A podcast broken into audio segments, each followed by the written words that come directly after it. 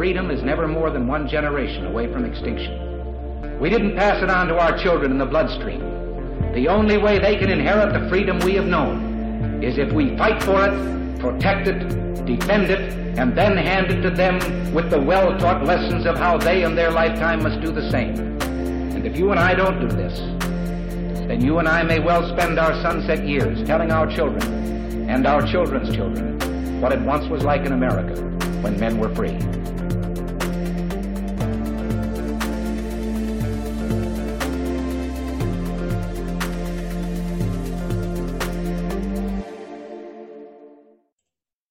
Hey everybody, welcome to another episode of Gun Freedom Radio, where we engage, we educate, and we inform. I am one of your hosts, Cheryl Todd. And I'm the other guy, Dan Todd, right? That's true. Yeah, that's who I am. Hey, we're doing a series called American, talking about the can-do spirit that is part of our American DNA. Absolutely. So much of our lives have been just turned upside down through this coronavirus season, right? This COVID-19. And we're hearing all kind of stuff about where we can't go and things we can't do. But we're interviewing some experts during this series, and they're going to talk to us about ways that we still can grow and learn, train and connect and expand our freedoms in ways that maybe we have not even thought about before. So our guest today is Alex Lanshe. Alex is a student of and holds a degree in philosophy. He is known as the Warrior Millennial and is the author of the book, Anatomy of a Warrior, the 7 virtues all warriors must live by to successfully protect and serve. Welcome to the show, Alex. Hello, Cheryl. Thanks so much for having me on. Absolutely. So it was so easy for me to say degree in psychology because that's kind of my gig, right? Holding a degree in psychology, but philosophy and psychology really have a lot to do with one another. That whole idea of expanding how we think about things and right. You have actually written more than just this one book, and you are fond of breaking things down into those identifiable elements and lists.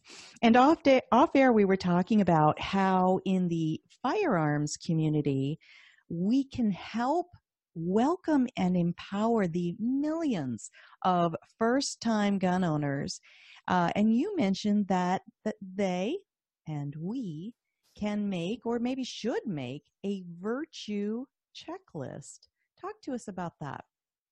Yeah, so most people are probably familiar with goal setting lists. I want to earn X amount of money this year, or if I'm an athlete, I want to score X amount of points a game, or, whatever they, do to set goals.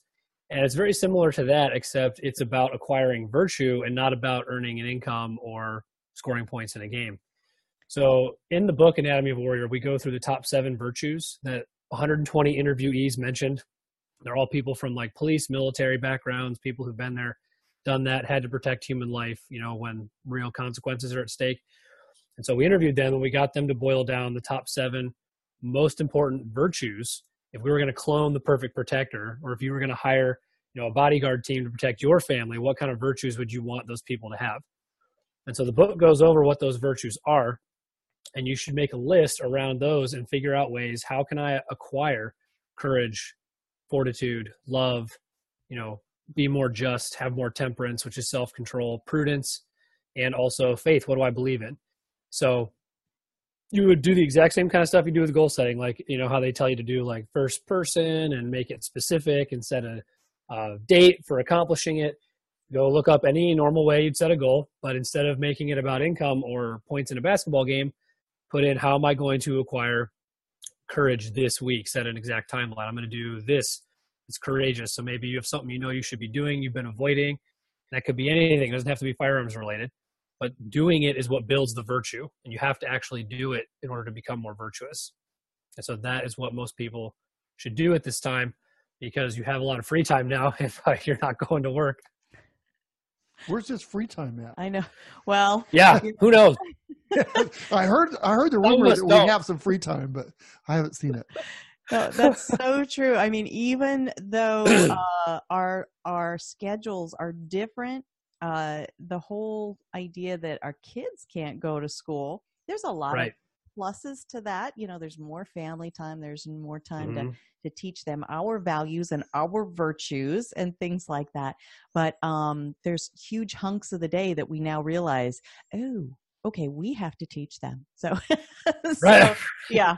Well, yeah, make them, you have kids, make them with your kids, you know, get Anatomy of a Warrior, go through the book, look at what the protector said. And again, it's not my opinion, it's 120 different people who've been there, done that. And so argue with them if you like, but make the list, because you can only get what you want out of life if you have virtue anyway.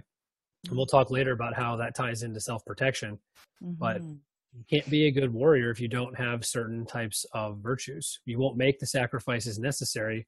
Now in our current situation, you know, if you got to help people, you have to have a certain kind of heart for that. And so what is your heart is what virtue do you have? That's your character. You know, a lot of times I think people hear the word virtue and they start thinking, oh boy, here comes the sermon. Somebody's going to preach at me about something. Well, a lot of us probably need some of that, but I know what you're saying. I am not going to deny that. Because one of the virtues is humility. So if you're feeling like, oh, I don't need to be lectured to, not enough humility, get some humility. I love that. But it isn't necessarily perhaps a spiritual journey. But even if it is a spiritual journey, it doesn't have to necessarily be specifically Christian or specifically Hindu or specifically Jewish or those kinds of things. You're talking about examining one's self, right? And where you want to go, because you were talking about goals. Yeah, ultimately, I think people, and we're going to get to that at the end about question 3, so I'm going to like hold that for the end. But so compartmentalizing all of the faith questions, you can pursue virtue on your own goal setting, but ultimately it's good to have a cohesive worldview where that makes any sense, because where the philosophy background comes in is if your ultimate view of reality is, like I say in the book, if your ultimate view of reality is nihilism, for example, you're not going to pursue virtue, because nihilism as a worldview doesn't give any meaning or value to pursuing virtue. And nihilism is, yeah, for those who don't know, that it's from Latin, so it's nothingism. You don't ultimately believe there's any real meaning or purpose to why you're here, what's happening in the world, etc. And if you take that worldview, you're not going to be as inclined to be a protector, to join the gun community, to strive for all these self-protection goals, because what's it for? What's the point?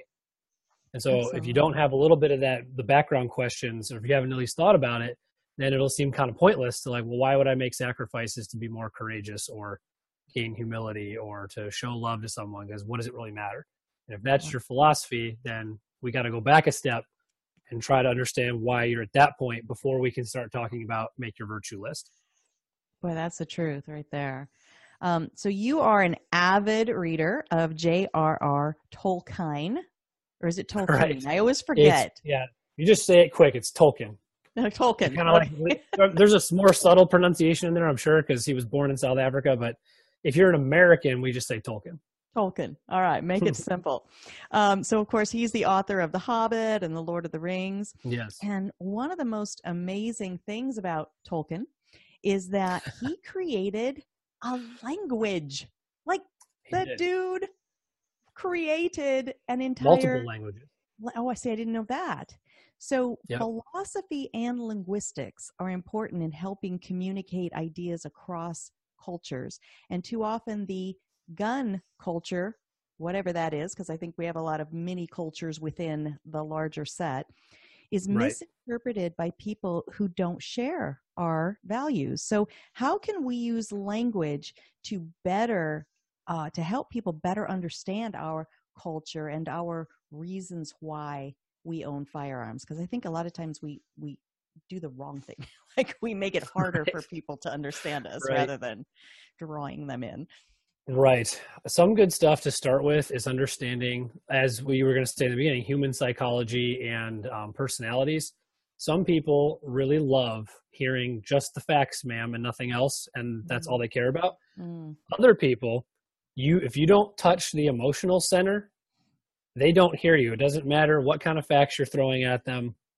If they think you don't care, whether that's because they don't hear it in your tone, they don't see it in your body language, whatever the reason is, if they are not getting, it's not being communicated to them that you care about them or about human life or whatever the circumstance is, then you can have all the facts you want. They aren't really going to be reached with the argument. And so some people in the firearms community, not all, but some, can fall into the trap of only throwing facts at people. And they don't, and sometimes they really get real vehement in standing up on the facts, and they don't always do a great job of making people think that they actually care about human life, because we'll get accused of, how can you want to hold on to your guns after something like Parkland, for example? You care more about your tool, your object, your precious right to own something than you do about dead kids. You know, that's like the narrative some of them will throw at you. And it's like, well, if you just say, yes, I care, then you just agreed that you care about the tool more than you care about people. Right. And so you will not win that argument with them after that.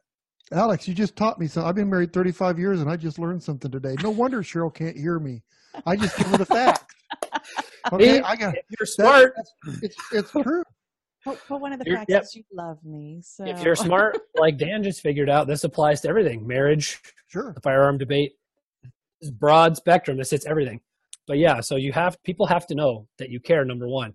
And so the language you use is important. The way you do it is important. So I think a lot of the firearms people would do good to examine how they sound, what their body language looks like when they're delivering it. But then again, other times you have to make people realize, because what I won't say of certain political side, because it really doesn't matter. It's really truth or non-truth is the only real division. You're either telling the truth or you're not. It's either right or wrong. It's either good or evil. And so when people are trying to make arguments about what to own, what to buy, should you like guns, should you not, if you can't show people that owning firearms for self-protection is true, good, and beautiful, it doesn't matter. They're not going to care. And so, because that's innate, everybody innately pursues at least what they think in their mind is true, good, and beautiful. Sometimes they're wrong about what is true, good, and beautiful, but at least that innate desire is there. And so you have to make them understand that the pro-gun side is not pro-gun, it's pro-self-protection. We only care about the firearms because they allow us to keep our loved ones safe. So I actually am coming from a place of love, empathy, compassion, etc. But if you just stand on, look at all the data says that the, you know, zones are, you know, and you just keep doing facts, they don't hear it because they haven't heard once that you actually care about people. Right. So if we have somebody on the fence, then the best way to handle that is to find out what their needs are, what they're thinking in their mind before you start spraying off, well, you need this, you need this, you need that. Yes.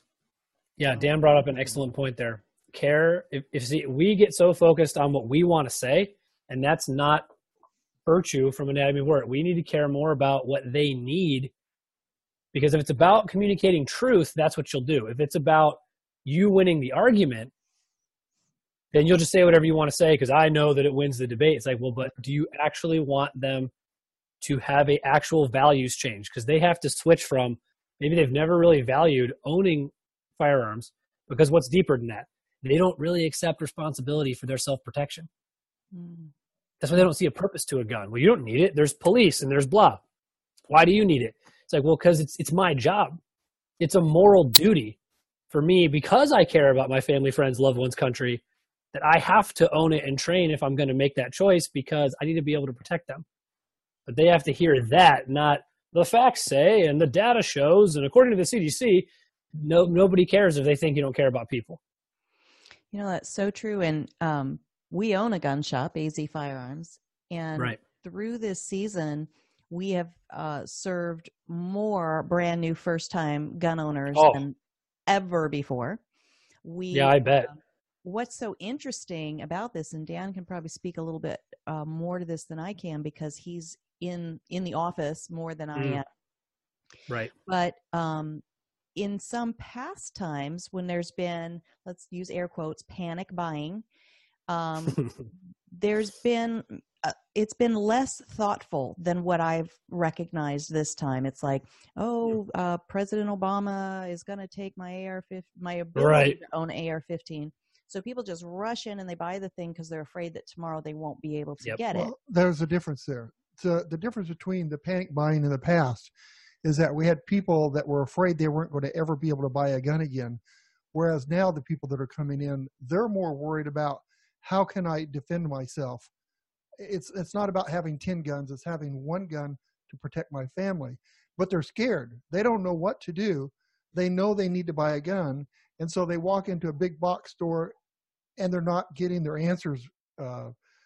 Which I think is a metaphor for the bigger picture that we're talking about with you, Alex, is that, you know, when they're not having their questions answered or their immediate need met, they get frustrated. They do. And so if we can take that microcosm of, well, how does somebody, not that everybody that's listening owns a gun store, but how does somebody that works behind the counter at a place that, you know, it's a very unique set of information and skills and that sort of thing. How do they communicate that well if you're serving and you're teaching rather than just selling? How do we expound that and talk to the larger populace about, you know, we're not shoving anything on you. And I think a lot of times it comes across that way. We're not making everybody go and be a gun owner. We're just asking the other side to not take away and try to make us all non-gun owners. Well, I want Alex to do most of the talking here, but I think the problem is it's not for the gun shops to do. We need to do it, but it's the neighbors that are questioning their friends about guns. And finding that's where it needs to start, because they're going to touch a lot more people than gun shops are. That the neighbors first, family and friends. Then when they come into the gun shop, they need to have that extension of value that we care about the person that's in the store buying the item, more about that than the sale of the product. That's what we need. Yeah, one of the things I was just talking about with a friend recently who, from the Well Armed Women, Cheryl, was the culture of, usually what happens is anyone who really has the truth, the people who don't like truth, the people of the lie, will pressure the people who know the truth on any given topic to.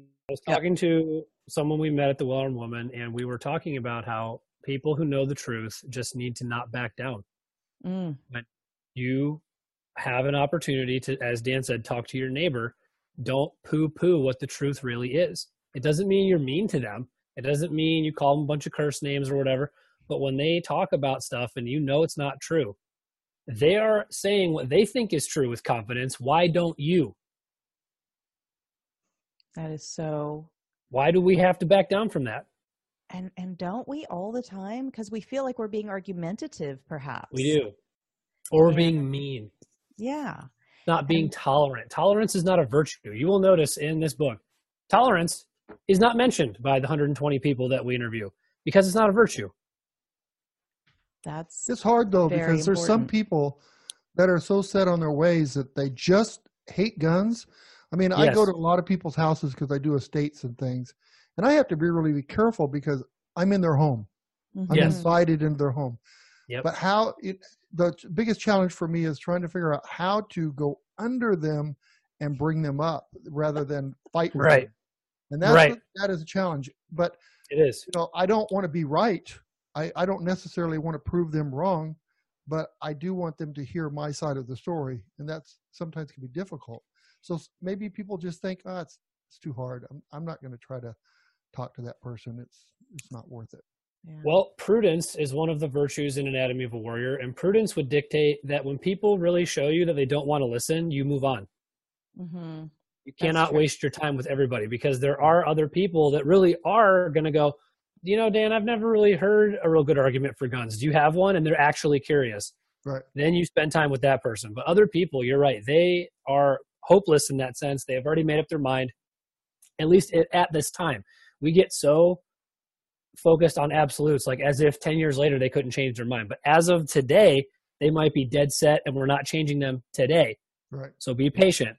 Don't keep pushing it, because then you will ruin it with that person potentially. Just back off. 5 years later, they might have an incident that happens to them and they go, you know, Dan, Cheryl, someone tried to break into my house like last week. And I know you've kind of been gun people and I don't really know anything about guns. And now I think I might need one. But well, 5 years ago, they weren't ready to hear that. And that's so how we also have to be patient. And that's how millions of people found themselves in the middle of this COVID-19 thing. Yes. And so, you know, I've had people reach out to me that I went to high school with, you know, right, that they've never been gun people. Never. And they question why we are. They may have, but I think that because they could see that we are not browbeaters, Dan and I and our staff, you know, we are, you know, we're educators. We, you know, we keep that open hand way of communicating, that we were a safe place to kind of start, you know, with the text or the Facebook message or something like, you know, I'm feeling this thing and I kind of think maybe it's time for us to get a gun. And they knew they weren't going to be ridiculed, made fun of, right, you know, put down, because they don't know the lingo. They don't know what the tools, right. You know, the different calibers, none of that stuff.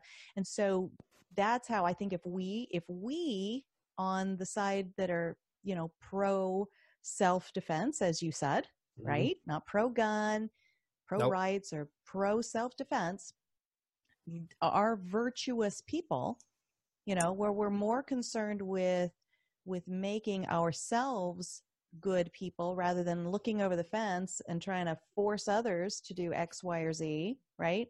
Then I think we're a safer place for them to come when they truly, they don't know, but they'd like to know. Right. All the pro self-protection people need to be patient and realize this is a lifelong battle. And I mean, like with the people you're trying to win over, they can be 100% against you today and in favor of you tomorrow. But if you break the bridge, if you don't use the language of compassion, empathy, care, proving to them that you do this because you actually value human life, if you don't set that foundation, if all they ever hear you do is facts, facts, facts, facts, facts, and the way you present it is very aggressive and you know, seems like you don't care about what they've gone through or whatever, or even you are outright dismissive of some of their experiences, they're not going to come back to you. Even if they start thinking, maybe I do need a gun, they're not going to come back to you, because human pride often will prevent us from going back to someone, even if we know they have the right answer, because they hurt us. Right. So true. They hurt us. And so we're not, you have to work with human nature.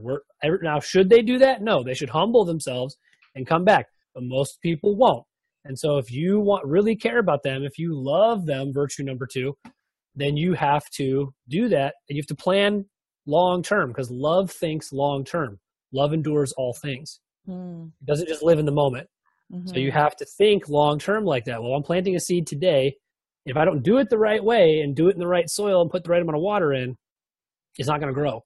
They're never going to come back 10 years later. There's going to be nothing. There's no fruit. 10 years later, it's still a barren, dry patch of land. Absolutely.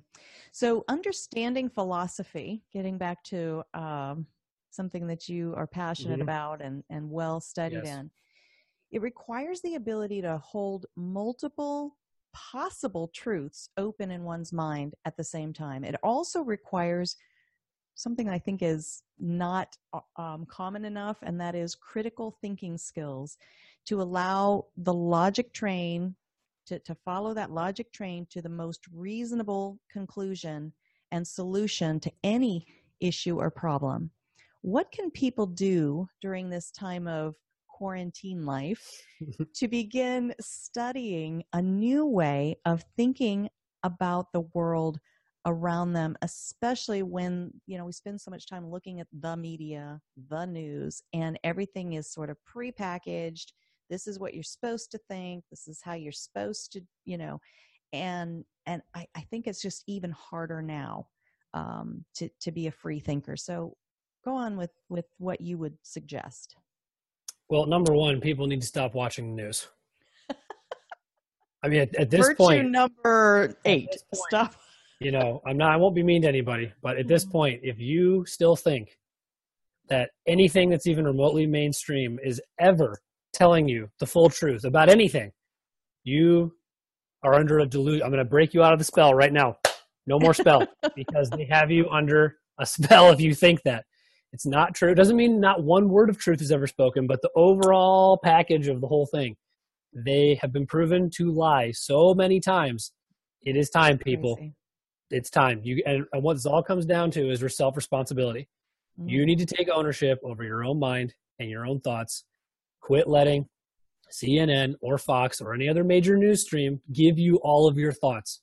Mm-hmm. And I get it. It's comfortable. It's so easy because then you don't have to do any work. So it's very tempting to do, but you gotta stop that now. Otherwise, you won't get to the big question. So right now, what should you be doing?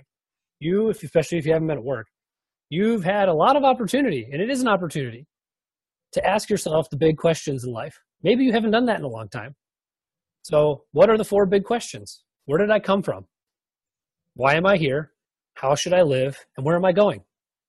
If you haven't asked yourself those questions in a long time, it is time to turn off the news, go find a quiet place, and really examine that, because that's what matters. At the end of the day, are you pursuing a whole path in your life that doesn't even matter, that you don't even really care about, or doesn't add any value to anything? How would you know if you've never asked? So run through those again. Yeah. Where did I come from? Yeah, where did I come from? Everyone knows you came from somewhere. And I don't literally mean, well, I had parents. We all know you had parents. Where ultimately did you come from? Mm-hmm. Why are you here? Do you have any purpose? That goes back to nihilism. If you say, no, I don't have any purpose, that is going to drastically alter how you live and what your trajectory of life is going to look like. So figure out, why am I here? How should I live then? And that logically follows from why. If you don't know why, you're not going to know how you should live. How is the mechanics? It's like, if you don't know why you're building a car, you can't ever get to building the engine.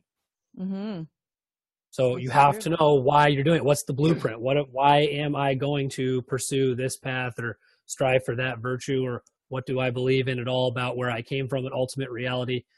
These are important questions. And the last one is, where are you going? In life and afterlife.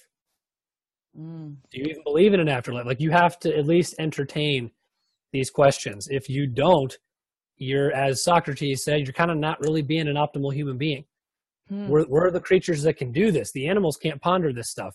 They don't have to care about where they're going and where they came from and why they're here. We're the only ones that can. So you may as well take advantage of that. Be rational. Think about it. You've had time. Those are four great things to think about, Alex, but I just kind of, you know, you said don't watch news, right? And, you know, take the news off. Well, that probably means Facebook too, right? Yeah, you got to be very judicious with that too.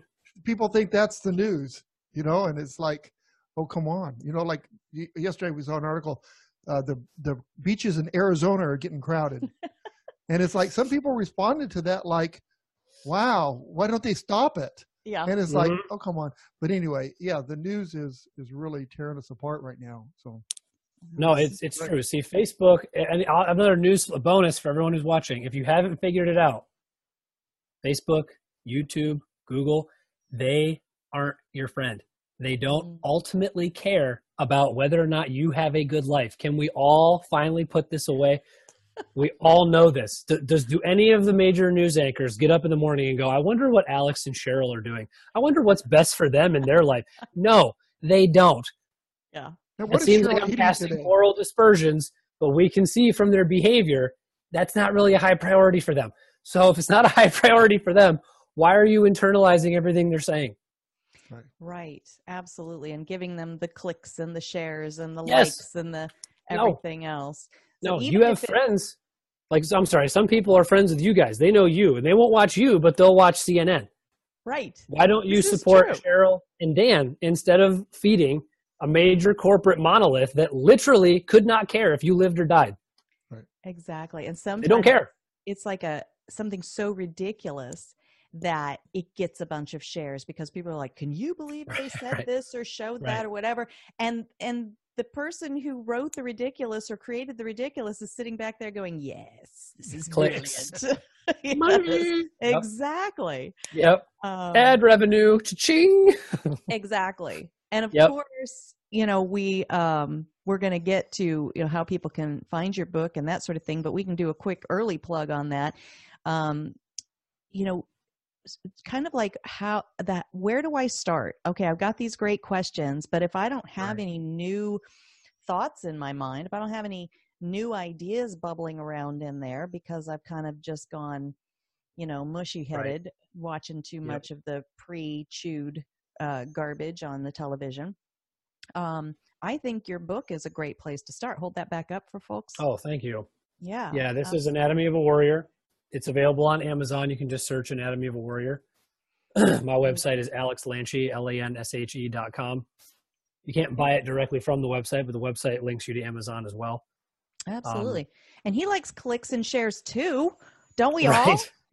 So, no, but in truth though, I am not in service of the clicks. If you don't want to get what I have, don't get it. There are a billion other places you can start. It's not about whether or not you come to me, but you need to ask yourself those questions if you haven't asked them and be open to where they lead. That's the scary part. If you really pursue the truth, you can find it, but you have to be open. But people like, you know, especially if you're mushy headed right now. And, you know, I think we've all been mushy headed at some point in our lives. I'm sure there's something I'm still mushy headed about. Oh, for sure. Right. And that's part of that, one of those virtues being self-aware and humble and all those things. But, you know, we don't even understand what truth is because we have been fed so many lies for so long. Yep. And sound bites, slogans. Yes. And so is there, again, I think your book is excellent, an excellent place to start, but is there kind of a philosophy 101 out there? I mean, like where would someone go that they don't feel like, oh my gosh, he just handed me like, you know, War and Peace. I gotta, you know, all this massive stuff. Yeah. Or it's so mentally heavy that it just becomes too much. No, that's a good question. That's a good question. I'm not aware of one particular like book that just sums it all up real simply, but the big takeaway on that is you can keep things simple. Like there is a point where philosophy gets so complicated and dumb, and it's why people can make fun of it because it's like, well, you know, you're asking questions that are totally absurd that don't have any relevance to anything. Right. So it doesn't have to get that far out there. Sure. Again, those four questions we brought up are down to earth. They're personal to you. Mm-hmm. That's true. Start in the realm of the personal. Confession. If you asked me what that meant, I don't think I could give you an answer. Philosophy? Yeah. And that's terrible. But I'm saying I'm in it. But when I listen to these four questions, I mean, how many people wake up in the morning and do that? And by doing that, how much of a better person you could be by figuring this stuff out. Oh, for sure. It's amazing. For sure. Thank you. And on that point, because I was going to say, you know, watching the movie about J.R.R. Tolkien, gotta say it fast, Tolkien. It's just his name, Tolkien. I learned so much more about like where his Hobbit and Lord of the Rings and all that even came from because I just kind of like, that wasn't my thing. My son-in-law will disown me for saying that out loud because he loves those books, those stories. Yeah, it's got some diehard followers. Yes. But I was just always kind of like, I don't know. It's just a bunch of fighting and it's dark and it's, I don't know. But then when I see his life, the way it was portrayed in this movie, at least, I mean, that's even a place you could start, is studying the life of someone else who really tears ideas apart and just works them like a Rubik's Cube puzzle and tries to fit, you know, a personal morality into, you know, he was in World War I, I believe it was, and like all the stuff that goes on with that and that they're asked to do as soldiers and, you know, wrestling with those kind of concepts and ideas. And of course, his friend who, C.S. Lewis, oh my goodness, his life story is amazing. So even just, you know, if you like biographies, maybe that's a place to at least start. Well, and other questions that are related to that, you know, because again, these questions, there's ones you can go even deeper. They're still very simple that maybe people haven't asked in a long time. And so one is, do you believe there is a truth? does truth even exist? You have to know this. If you don't know this, why would you believe anybody when they say anything? Now, I have a news, anyway, you know, we're talking about truth. So newsflash, if you ask, is there a truth? And you say, no, I'm going to ask you, are you sure about that? Is it true? There's no truth. So it's pretty conclusive at this point. Something has to be true. So it's your job to figure out what it is. If you got to figure that out on your own, that's fine. Ask yourself the question. You know, you need to ask yourself too, do I believe in right and wrong? Do I believe there is good and evil? You have to ask those fundamental questions before anything else even really matters. See, that is so important. Because it informs everything. All your behaviors, how you win the gun argument, all this, none of that matters if you haven't even figured out the basics. And I feel people's pain because, see, schools don't teach you this. It's so true, but I think that the new fallback position people have is, well, it's my truth. And we're not saying that people don't have their own set of experiences and that sort of thing, but it's like they want to negate that there might actual be truth. Yeah. Like 2 + 2 = 4 is not dependent on my experience or my feelings or just because I decided in my head that's how I like it to be.